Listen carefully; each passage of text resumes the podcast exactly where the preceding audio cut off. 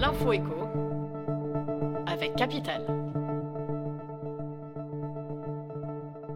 On commence par le chiffre du jour, 1050 euros. C'est le prix d'une nuit en location touristique à Paris pendant les Jeux Olympiques. À titre de comparaison, le tarif tournait autour des 600 euros à la même période l'été dernier. À moins de 8 mois de l'événement, les tarifs continuent de flamber pour les locations type Airbnb dans la capitale et sa proche banlieue. Et les propriétaires parisiens comptent bien profiter des JO pour mettre leurs biens en location. Découvrez les prix délirants atteints par les logements lors des JO. On enchaîne avec la surprise du jour, les trains de nuit font leur retour en France. Embarquer le soir à Paris et arriver au petit matin à Berlin, c'est de nouveau possible. La ligne reliant les deux capitales a ouvert ce lundi. Supprimée en 2014, elle est désormais exploitée par la compagnie nationale autrichienne EBB. Cette réouverture arrive un jour après le lancement du train de nuit Paris-Aurillac dimanche 10 décembre. Prix, horaire, capital fait le point sur les avantages de ces trains.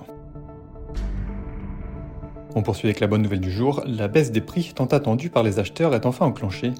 Au troisième trimestre 2023, les tarifs des appartements anciens ont légèrement reculé sur le plan national par rapport au deuxième trimestre. Sur un an, les prix des appartements ont même diminué de 2% selon les notaires de France.